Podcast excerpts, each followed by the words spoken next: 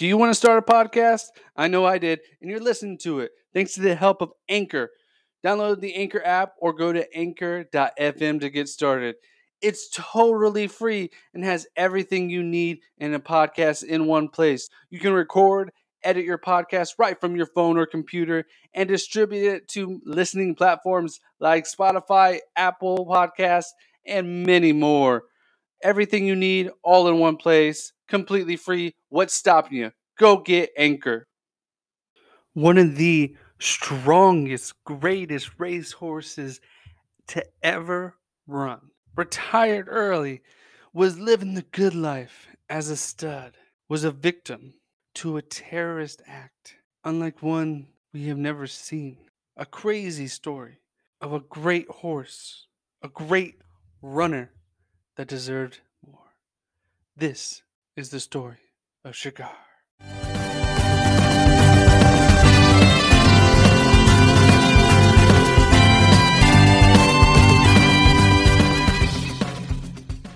Welcome to the Sports Moments Podcast, where every sports moment deserves its replay. I'm your host, Ethan Reese, your sports historian and giant goofball, which best describes this show sports history and goofballness thrown in there. This is not a Dateline only facts podcast. I will joke around, tell the most factually accurate story I can, but have a good time doing it. So now let's sit back and jump into the sports time machine. And what we're going to do now is get into this crazy story about Sugar, the racehorse, and his abduction. And we're going to get into Sugar, yeah, sweet. Sorry, I couldn't help. I've been researching this, and that has been stuck in my head the whole time as I do this. So we'll go into a little bit about the owner of Sugar and what led to this whole event and why he was probably targeted. And also, we're going to get into Sugar. sugar, Sugar, and as the Irish say, Sugar.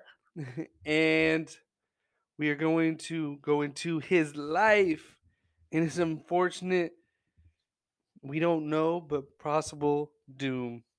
Sadly. All for the greed of money.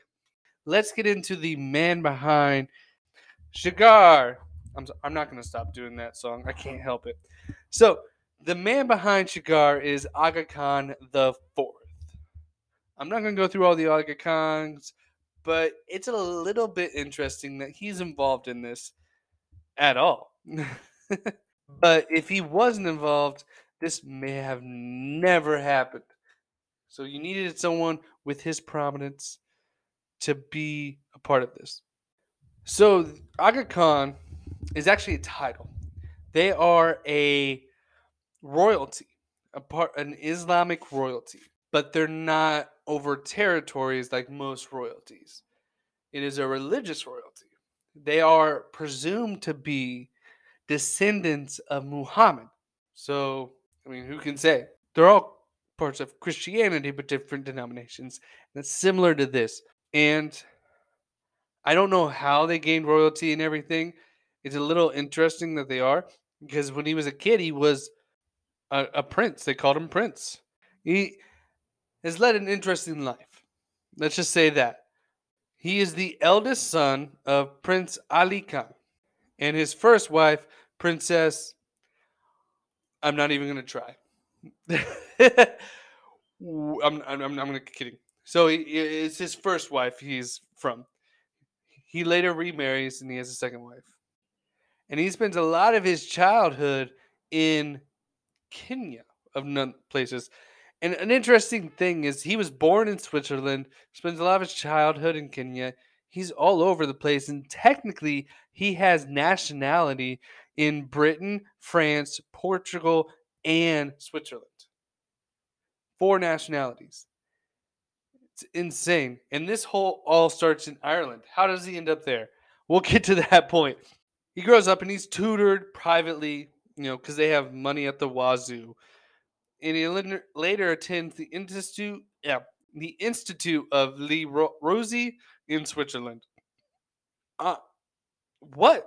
This kid's gone from Switzerland to Kenya, back to Switzerland, and probably on private planes or whatever they had back then. That's just crazy to me as a kid. As a kid, I lived in one place. I, I could imagine maybe moving around somewhat in America, but going from country to country, army brats that have done that, just those people impressed me. Just to go through so many cultures like that, it's uh, crazy. So he goes to that boarding school because it was a boarding school because back in the 60s, 70s, parents didn't care about kids. No, they didn't even pay attention to them. Do whatever you want, just don't get hurt or don't die. Pretty much that's what they said to him back in the day. So he sent to a boarding school because parents didn't want a parent.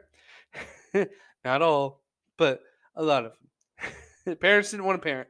So he spent nine years there, and he, in his own words, got fair grades. He wasn't uh, hugely intelligent, but you know, it came time for him to choose a college, and you know, you, you have fair grades going into school, so you probably can go to like you know a public school, nothing like crazy. No, he had his choice of any school he wanted, and he chose to go to school in America, and he wanted to go to MIT, but his grandfather, who was the leader at the time of the Nizari Ismaili, so that kind of sucks. You don't get to go where you want to go, but to be able to go to Harvard and you're not even a good student, you don't have grades. Such nepotism there, such nepotism in this family. Of course, all royalties have nepotism. That's what it's all about. So there's nepotism to get him there. So he ends up going to Harvard and he graduated with a degree in history, graduating cum laude. He thinks that the times are changing so much that they need a young leader to guide them that will be there through all the changes that happen because technology is changing so much and the world is changing faster than it has before. Which I actually commend him. That is really crazy thinking for someone in the 1950s because he got he was bestowed he was bestowed the title Aga Khan in 1957 that's two years before he even graduated college. So his grandfather was like, "You can take over. You're going to be great. We need a young guy, but talk to grandma if you needed any advice." So it was so kind of while he's finishing college and everything, his grandma kind of ran everything, which is still kind of crazy. And I'm sure his dad was like, "Oh, you got to be kidding me!"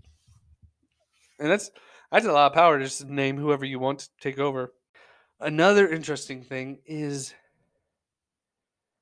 I don't know how he did this because he doesn't actually have citizenship there, but he skied for Iran in 1964 in the Winter Olympics. Now he didn't win a medal or anything, but still, if you're skiing for them, you're probably a pretty good athlete. But or was that just him saying, "Hey, I'm the leader. I can do whatever I want"? Because that is 100% possible too. he's not the leader. Just be just so you know, he's not the leader of all of the Muslim faith, just a denomination. In 1969, Aga Khan married former British model Sarah Frances Croker Poole because why not have four names? weird. Who, after they got married, took the name Begum Salimah Aga Khan. Why make it easy, right? and with her, they had one daughter and two sons together Zariah, Rahim, and Hassam. But after 11 years, they got divorced in 1995. But in 1998, Aga Khan married his second wife, Gabrielle Renate Thyssen, who assumed the name Begum Aranar Aga Khan. And she was 27 years younger than Aga Khan. Two years after their marriage, of course, when Aga Khan was 64, they had a son, Ali Muhammad Aga Khan. But unfortunately, in 2011, they did get divorced. But hey, age 64 having a kid. Impressive, right? um, the Aga Khan family, the, the royals, the royalty family, is an estimated net worth of 13 billion dollars. This isn't just a lot of land. They do own land, but it wasn't like they inherited a lot of land. They bought it and got even more. And this comes from racehorses, obviously, the stud farms he has there too, an exclusive yacht club he has in the Bahamas, two jets that he has, and several estates. But he mainly lives in France. He's also been involved in uh, many other business ventures, communication media, luxury hotels. But most of his wealth right now is coming from the horse racing and in breeding operations that he has actually in France. But he does also own in Ireland as well. And he has actually produced some of the greatest Irish racehorses. Well, he has had that. And let's get into his most famous or most infamous horse, Shergar, and what led his notoriety and who he was to Shergar's kidnapping. Shergar was found or born on March 3rd, 1978, in Sheshoon, a private stud of Aga Khan IV, near the Curragh Racecourse in Ireland. Now, Shergar was born with a white blaze, four white socks, and a wall blue eye. What does all that mean? So, the white blaze is the front of the horse, the nose, the snout, whatever you want to call it. Right there, he has a white line. And the four white socks are the legs are white at the bottom. And the blue uh, wall eye is a lazy eye. He had a lazy eye. So you didn't know whether he was looking at you or looking at the ground.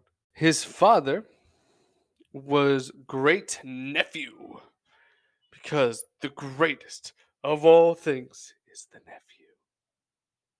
nephew. Just a weird name in general, but great nephew was a British stallion who had wins that included the Prix du Moulin, the Prix d'Or in France in 1967, and he had other really good runners named Grotti, Mrs. Penny, and told me, okay, one thing about racehorsing that I absolutely love is the names of racehorses. Because, for one, every racehorse needs a unique name. It's you have to have a unique name and can't repeat because then it gets confusing. Well, over the years, you have to come up with some really random names. And the best thing I have ever seen in horse racing and ever heard, YouTube it. It's called My Wife Knows Everything, My Wife Doesn't Know.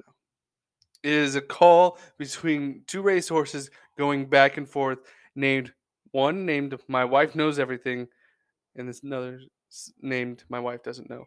Hilarious. Them going back and forth. And that's the kind of things that happen when you have to name these animals very different names. Like, how do you name an na- animal Sugar? Where does that come from? And then mm, the great nephew, Grotti, Mrs. Penny, told me. Like this, these are such random names, and it goes on forever and ever and ever. And that's why you don't see like every horse named Seabiscuit or every horse named Secretariat. So you, you don't have these repeat names. And his mother was Sharmeen, the seventh generation descendant of Mumtaz Mahal, a horse that was described by the National Sporting Library as one of the most important broodmares of the 20th century. So now that Shergar is here, he is born, he is a little colt, little itty bitty colt. Oh, so cute. Okay, so he's born. The year before, Aga Khan had started to send some of his promising young colts over to Michael Stoute in Newmarket, which was in England. Stoute that year had a really good year. He had trained the Oaks, the Irish, and the Yorkshire, the Fair Salinia, and the Gold Cup, and the Shakamuzu winners that year. So very good year, strong trainer, and so he was sending his young colts to go get trained over there. And according to Stoute, Shergar was really easy to break and had a good temperament for racing and he responded well to running and was just a natural galloper. So if you don't know racing horses, you usually don't start racing horses until they get to about the year of two to three. So he starts racing when he gets to his two year old season. In September of 1980, Shergar has his first race. First race is the Kris Plate with with Lester Piggott as his jockey. The race was open to two year old colts and geldings over a one mile straight at Newbury. He was listed as the favorite with odds 11 to 8. The gates open, they all take off, and he stays behind the competition. He hangs back. He starts drafting. He he works his way, and then he just systematically passes one by one by one, and he ends up winning by two and a half lengths. It's a wide amount he wins by, clear finish, no photo needed. And after that race, his trainer, Stoute, said Shergar would run one more race that year to gain some more experience for his year three season that was coming up. Shergar's second race was a one mile William Hill. He ran on the 25th of October in 1980. He had the same jockey, and with odds of 5 to 2, he was in an experienced field of seven. Shergar sat behind again. He's not a guy that just goes out and takes the lead right away and holds it. He's a guy that hangs back. He hangs back. And he's right behind the leader of the race. And then he starts to challenge. He starts to try to overtake the leader. But unfortunately, Beldale Flutter, the other horse, edged him out and pulled away by two and a half lengths. So he lost the second race by the same amount he won the first race by. But this was really just to get him experience racing. So he's one and one as a horse. Not great, but he's still very young. And year three is when you really start to hit your prime as a racehorse. The end of 1980 into 1981, he starts to fill out more and get even stronger. He's able to put on more muscle. It's so weird to talk about a horse putting on muscle. Like, yeah, get that horse creatine in me. Bulk up. I'm going to bump you up. So Stoute had decided to run Shergar in that year's Derby, the the Epsom Derby, which is one of the bigger races in that area at the time. It's like what would be part of the Triple Crown here. He prepared him with the Guardian newspaper classic trial in April of 1981, where he was ridden by new jockey this time, Walter Swinburn, because when you need to swim, you gotta burn. It's Swinburn, but it sounds like a swim Swinburne. I gotta ooh, I got a bad Swinburne. Oh, oh, it's like a rug burn, but like with the water. Such a bad swim Swinburne. Okay, no. So, good old Swinburn was of them with a with a nine horse, one point one and one fourth mile race. Shergar raised his pace after the one mile. Shergar, in this instance, he's now more confident. He's bigger. He's stronger. What's he do? He takes off and he takes the lead and he goes and he starts running and building and building and building and building and he wins by 10 lengths. That's 80 to 90 feet. That is a long, long way to win by. In that race, he was a 25 to 1 odd to win. So you could have made lots of money by throwing down some down some of that money on Shergar. And that was his tune-up race for the for the Epsom Derby. Now before that tune-up race, he was a 25 to 1 odds to win the Epsom Derby. But after his tune-up race, where he just demolished all the other horses, his odds were now eight to one. You gotta get that money in early, man. you gotta get it in there. But still, opportunity to make some bank in that gambling. So, in his selected Chester, the Chester Vase race to run May 5th, 1981. So he takes off and he starts running with the leaders. It's like, hey, yo, guys, you guys having fun running? Let's keep running. Let's just run together. Let's just enjoy this time together. So after about one mile, though, with a half mile to go, Swinburn, good old Swinburn. Oh, got my Swinburne. I should have dived in so fast. Got Swinburne. Urged Shergar to increase the speed. And he did. He's like, okay, see you fellas later. And took off like a rocket. Like he hit some Nas, just takes off. And he wins by 12 links. He is just one of those rockets at the end. You're like, he just lulls you into false sense of security. Like, oh, I could, I could win this. I could do this. And then it just takes off. And you're like, what just happened? So then his next race on June 3rd, 1981, was the big one, the Epsom Derby. Several over one and a half mile course in Surrey, Ireland. Derby is a Group 1 flat race for three year old thoroughbred colts and fillies. I love that name for a female horse. A filly. The race starts after the top of the uphill start. Course, Shergar was well placed to move through the other runners. Again, he's kind of hanging back. He doesn't make his move till the end. He's a, he's a, he's just chilling, just coasting, just going, just chill, chill, chill, chill until he gets to the final turn, which they call Tattenham Corner, sponsored by Tottenham. We get all your ham tatted because we want to tattoo your ham because your ham needs to be personalized. We all need a good tattooed ham. No, it's Tattenham. He hits the nos. He's ready to go. He starts to chuck, chuck, chuck, take over the lead. He's taking over. He's taking over. And even good old Swinburn. Oh, got my Swinburne. Ah, why did it go off the high dive? Good old Swinburn. Ease off the pace with two furlongs to go. A furlong is about an eighth of a mile. So he had roughly a fourth of a mile left. He kind of eased off the brakes because he was winning by so much at the time. He just hit that nos and he was ready to go. And he ended up winning by 10 Links. He eased off towards the end. He could have demolished them even more. And this was even the largest margin of a win in the Derby's history. So the second place jockey, John Matthias, the jockey of the horse Glint of God. He's got a glint of God in him. Yes, he does. In our most Irish accents, this is what he said. They were winning at one point, so just remember. And then he said, I thought I had achieved my life's ambition, only to have discovered another horse was on the horizon.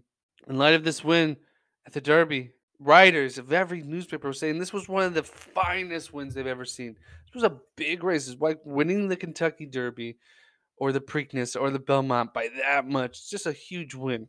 Well, later on, he's out galloping around on June 15th. Shergar threw his rider and ran through a hedge on the road and trotted along the local village. So he's just hanging out in the local village.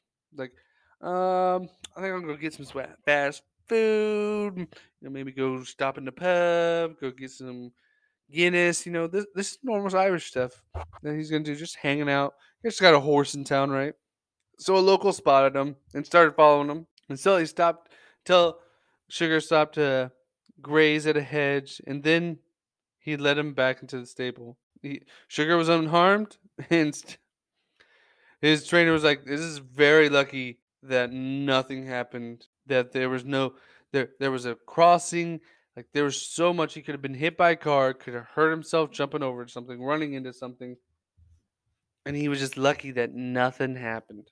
But just proves that you know Shergar just wants to be out. He just wants to be loved. Just wants to hang out with the locals. You know, nothing crazy. And a local, what local's just going up to a horse like? I'm fine going to pet a horse, you know, to cross that fence or anything.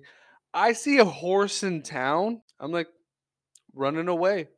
I mean, I'm not scared of a horse, but horses are big, man. You don't want to just go up to a horse you don't know and just, hey, horse, let's go back to the stables. Like, I'm guessing my my guess is it was just a. Oh, there's sugar over there. I'm gonna go get that myself over here, huh? And we're gonna go take him back to the stables. We're going to, you know, your local Irish drunk is just not even paying attention, not even caring. I say Irish drunk. Isn't that just an Irish person, right? just kidding. So now comes time for the Irish Derby. This is like the Kentucky Derby in Ireland. It is the biggest race in Ireland. And this is hosted on, and it's run on, it is June 27th, 1981. Good old sunburn! Ah, should have dove into that. Was suspended following in an incident at the Royal Ascot, which isn't, you know, one of those fancy ties that, you know, that Freddy wears on Scooby Doo. It's not one of those. It's a race, and he he did an infraction there, so he can't run this race. So we go back to uh, Piggott to run and ride Shergar. So they take off. Again, he's just hanging out with the other racers, like, hey, what's up? You guys know I'm going to beat you, right? We'll, we'll, we'll run for a little bit. I'll run with you because, like, why not? I don't want to be alone this whole time. So he's running about halfway in the race. He's about third place, and he starts to increase the pace. He they hit the Nas. He takes the lead with three furlongs to go, about an eighth of a mile, or about three eighths of a mile left. And then he slowed down the last furlong and only won by four lengths. I mean, that's just that's just nothing, right? That's still not even a photo finish. It's not even close. Four links, like 30 feet. So we won two major derbies, and the third coming up is the King George the Fourth and Elizabeth Diamond Stakes. Because let's make it as long as possible for a name. So this this race is at Ascot on July 25th, 1981. The race was a slow pace start, as Shergar always does, just hanging back with the pack. What up, boys? you know I'm gonna win this, right? I just want to chill with you for a little bit, and then I'm gonna go take off. Because I imagine Shergar is just more of a chill horse. So it's a slow pace start, and Shergar is actually boxed in by the other horses as the race went on and elongated and time went on. It opened up a little more, got some space, and of course, he hit that Nas and he took off. And he started to accelerate down the track, and he wins by four lengths. Another easy victory. No close victories for him. He just wants to go all out, win it all out. Now, winning these three derbies was very similar to the Triple Crown we have here in America. They don't have an actual Triple Crown or anything like that in Ireland, Europe.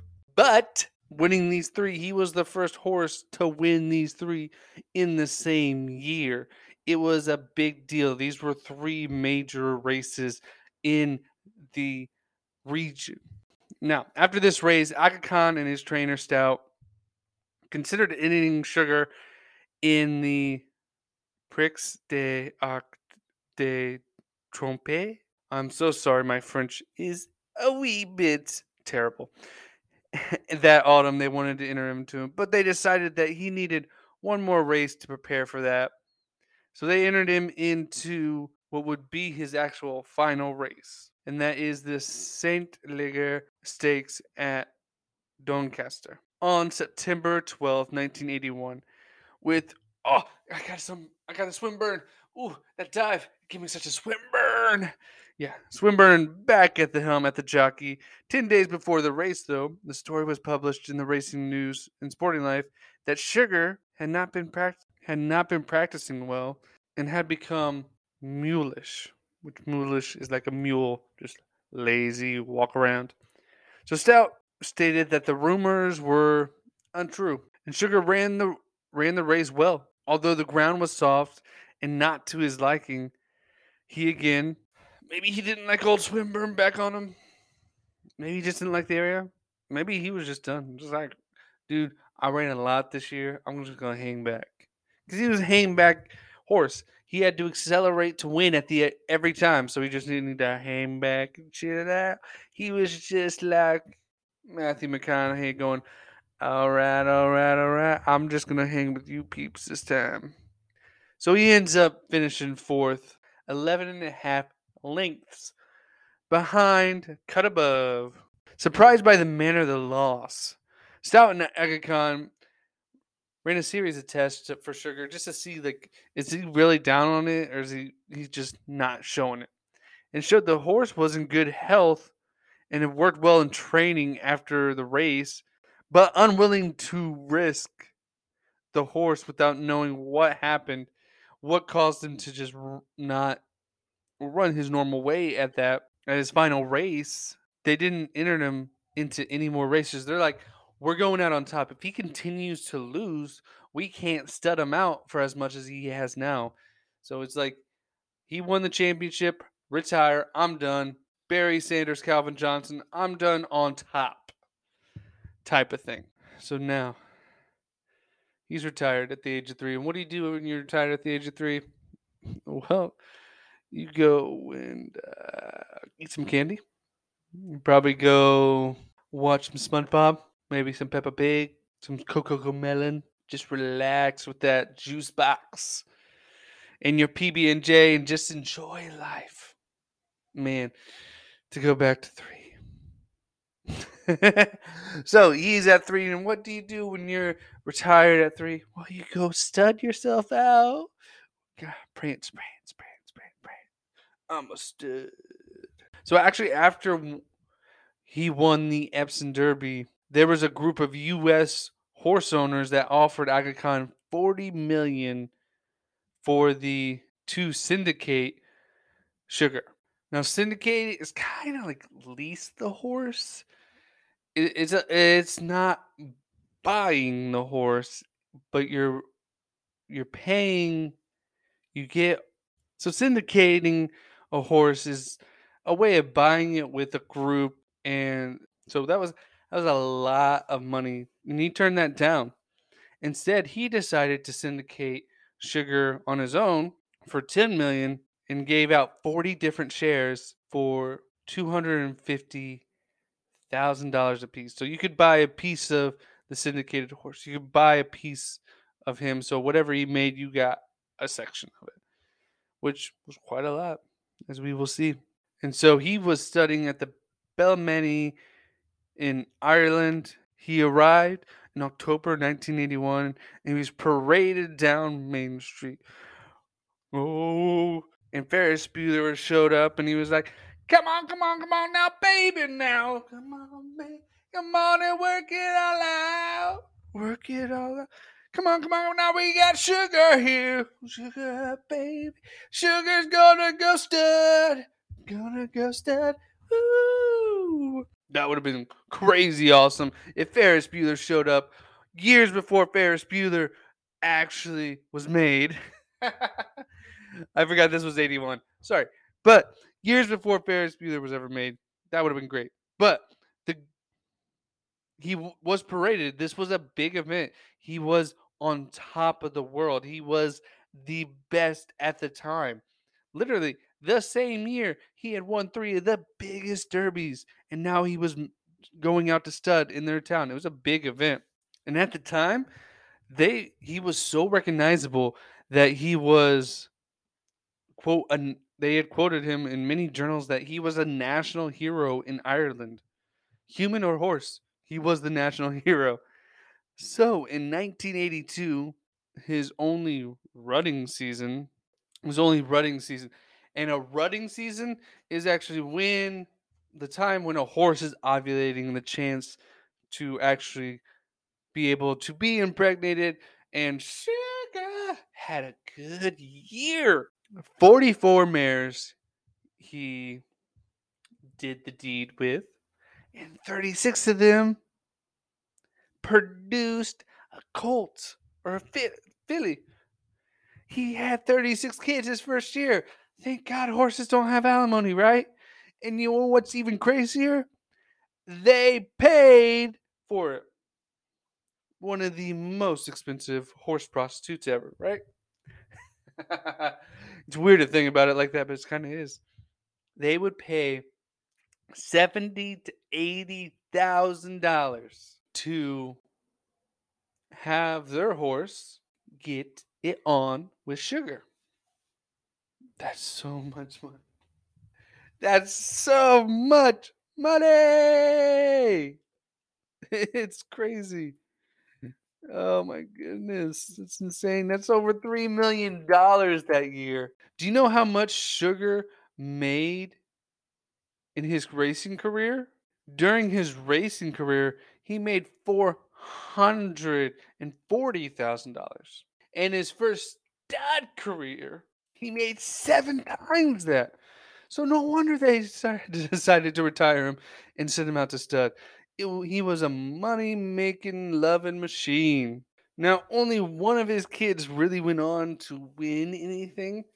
Unfortunately, you can't tell this at the time. So you have a good two, three year window where you can, no matter what happens to those kids, you can still charge a premium price for your stud. But his only kid that really went on to it was Authaal. And he ended up winning the Irish St. Leger, which was the last race that Shergar ran and lost, but he won that one by five lengths in 1986. But kind of said that was about it. That was the only noteworthy offspring he had that first breeding season. Then we start 1983. His second stud season was about to begin. He was in high demand. He had 55 bookings. 55. That's another that's almost 4 million that year. But something happened. Let's get into that something cuz it is cray cray in a So on a cold and muggy day, February 8th, 1983, Shergar, it was a normal day for him. He went out, he did his exercises, he ate, he slept, nothing out of the normal. Jim had Jim Fitzgerald, his trainer, his guy that watched him, his caretaker. Let's put it that way. His caretaker had done all his normal chores for the day, been done. He lived at the stables, so it was his home. He lived there with his family, and just a normal day. He got finished with all his stuff. He was coming home. He ate dinner with his family, and then shortly after 8 p.m., his son heard a knock on the door. He opened it to find two men wearing ski masks, wielding guns, and one of them said, "We're here for Shergar. We want three million for them." Jim Fitzgerald, the father, he had six kids there at the time with him. Of course, he's going to go along with whatever these guys say. They mean business. They're, they're forcing him at gunpoint. Jim comes out and takes him to Shergar Stable, where he's joined by six more masked men. And they have a janky horse trailer that barely is a horse trailer, could barely fit Shergar. Jim leads Shergar out to the janky horse trailer, gets him in there, follows whatever these guys are saying.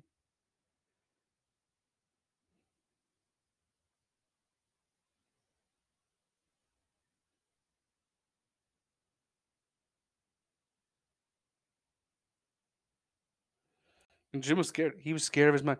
He had no idea what they. He knew they wanted money for Shergar. He knew they were taking Shergar, but for him, did they want to kill him? Did they want to kidnap him? What were they going to do to his family? So he just went along with whatever they said. So he gets. In, they tell him to get into the car with them, van, van or truck more likely, and he does. He follows their orders and he rides with them for nearly three hours. Had to be the most agonizing three hours. No idea. You're at gunpoint the whole time. You have no idea. You haven't seen these guys' faces. And as a rule, if you don't see any guy's face, you have a chance. That's a rule. A kidnapper, where you don't see their face, you have a chance. If you see their face, that's when you don't have as much of a chance because you can then lead them back to who did it. If they have a mask, you can't. So it's very important just to keep your eyes closed. Don't look at their faces. Just look down and just do not make any rash judgments. And they, in the middle of nowhere, in the middle of nowhere, After three hours, they just let him out, and they're like, just keep walking, and he, he just kept walking until he found the. They let him out and said, "Keep walking and don't look back." They let him out and said, "Don't look back, but listen out for the word King Neptune, and that is where we will reach out." King Neptune was the code word they were going to use to reach out to let them know that this was them that took Shergar. So he walked, walked, walked, walked, and then he found a payphone and he called basically Aga Khan, the vet, the Racing Association, Irish ministers, everyone but the police. That's a little weird. You're going to call everyone but the police? Really? You just got kidnapped at gunpoint and you're not going to go strictly call the police? I understand calling Aga Khan your boss, the guy that owns Shergar. Call him first. But why is Aga Khan not doing this? There's just so many little things here. And they actually don't notify the police till eight hours later. The next day, the next morning, they let them know. And who knows? They could have been in another country by that point. That's the way Europe is set up. They could have been in Great Britain. They could have gone through Great Britain over to the mainland of Europe. They could have gone so many places. So the kidnappers began negotiation with a representative of Aga Khan using the code name Nep- King Neptune. But they always made sure to hang up within 90 seconds of these negotiations so they could not be tracked. So they knew what they were doing, they knew they could be tracked by phone, so they did not want to leave anything to chance. So these guys weren't inexperienced. And what also made it difficult to track these guys down was the day they kidnapped was the biggest horse auction in the area. So horse trailers were all over the place. To see a horse trailer at any time of the day, no matter what, it wasn't unusual. There were horse trailers everywhere. Guys bringing horses in, guys leaving with horses. You leave at different times because you're all over the place. It's not just a normal day. So to see a horse trailer randomly meant nothing to these guys, meant nothing to any witnesses that could have been. If it was a normal day, the horse trailer at 3 a.m. or at midnight, whenever it was, yeah, that may have stuck out, but this did. So the the kidnappers kept requesting two million dollars. Now the horse, he was insured for for ten million. So the negotiation didn't really matter. The insurance company may have wanted to pay, but I can't confirm. I was never able to confirm whether the insurance company actually paid off the insurance on Shergar. It may not because there's they wanted two million dollars. Aga Khan kept refusing. He could have paid. He could have paid it like it was chump change, like he was going to go get a, a combo meal at, like he was getting combo deal at McDonald's. It did two million almost meant nothing to Aga Khan. Okay, so it's a lot of money, but it also is not a lot of money to him. And he had other racehorses too. But if he got him back, he would make even more money with them. So he did want him back, but if he paid them, then who's to stop this from happening to other racehorses that are worth millions, to anything else he owned that people would negotiate, kidnap, try to get a ransom from him? It is all that. So he, he just like, I, I don't want to risk it. I'm just not going to negotiate. It's a horse. I know it's an important horse. It's an important investment. It's worth millions. He's worth millions. He's gonna make millions. He he is a living thing. Like, yes, but it's also like they don't want to hurt him. He thinks too because there's always a chance he might So the hunt for Shergar becomes huge in the media. Everyone in Ireland is looking for them. And everyone in the UK is helping. He is like when I say he was an Irish hero, he was. And he was known all over the place. And the police offered over $150,000 in a reward to help in any tip that could help get them get Shergar returned. That's a lot. That's more than you get for some people. That's crazy. So many. It's a horse. It's a horse. And in this, all this media storm and this constant negotiation, eventually the kidnappers were like, hey, there's been an accident and Shergar's dead. And that's it. That was the last they heard from him, the last anyone's heard about it. And they had no idea where he was, whether this was true or anything like that. And years and years went by, decades. And then a senior IRA leader, and then in 1999, Sean O'Callaghan, a former member of the IRA, came out with some details that were saddening, but offered some maybe a little bit of closure. A little bit. Now, if you don't know the IRA, the IRA in Ireland is the Irish Republic Association, and it's it's a divisive group. It is a terrorist group for most, though they aren't. Their goal isn't terrorism. They do terrorist acts, so it wouldn't be a, a crazy thing for them to be involved in this. The the the IRA their goal is to reunite Northern Ireland with Ireland. Northern Ireland is a part of the UK and they want and Ireland is a separate thing. They want to reunite the whole Irish thing. That was their goal. They didn't succeed in that goal and it's still somewhat around, not as prevalent. At this time, it was way more prevalent than it is now, but it was still crazy. And it's estimated that they needed two to three million dollars a year to run their organization. And they were negotiating for two to three million dollars in the ransom. It could just be a coincidence, obviously, but it's a little odd, right? That they would match that well for their you know daily their yearly budget and what they're asking for would make sense, right?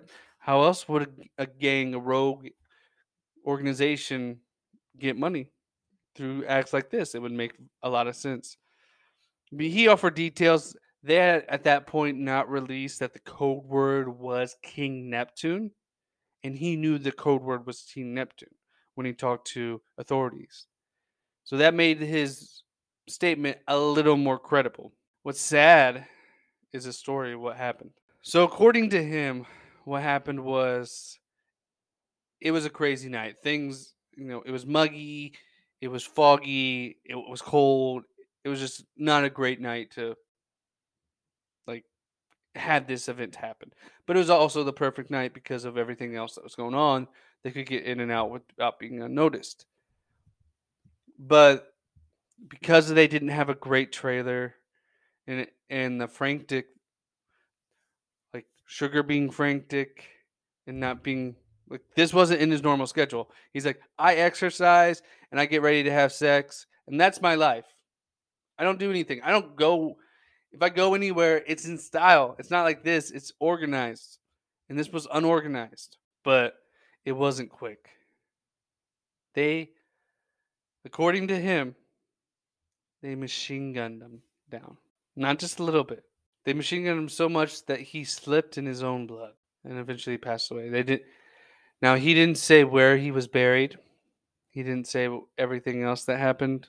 He just said it was a long process and he wouldn't die and he didn't he died from blood loss not the gunshots just the loss of blood that's what he says i mean gunshots were part of that too obviously.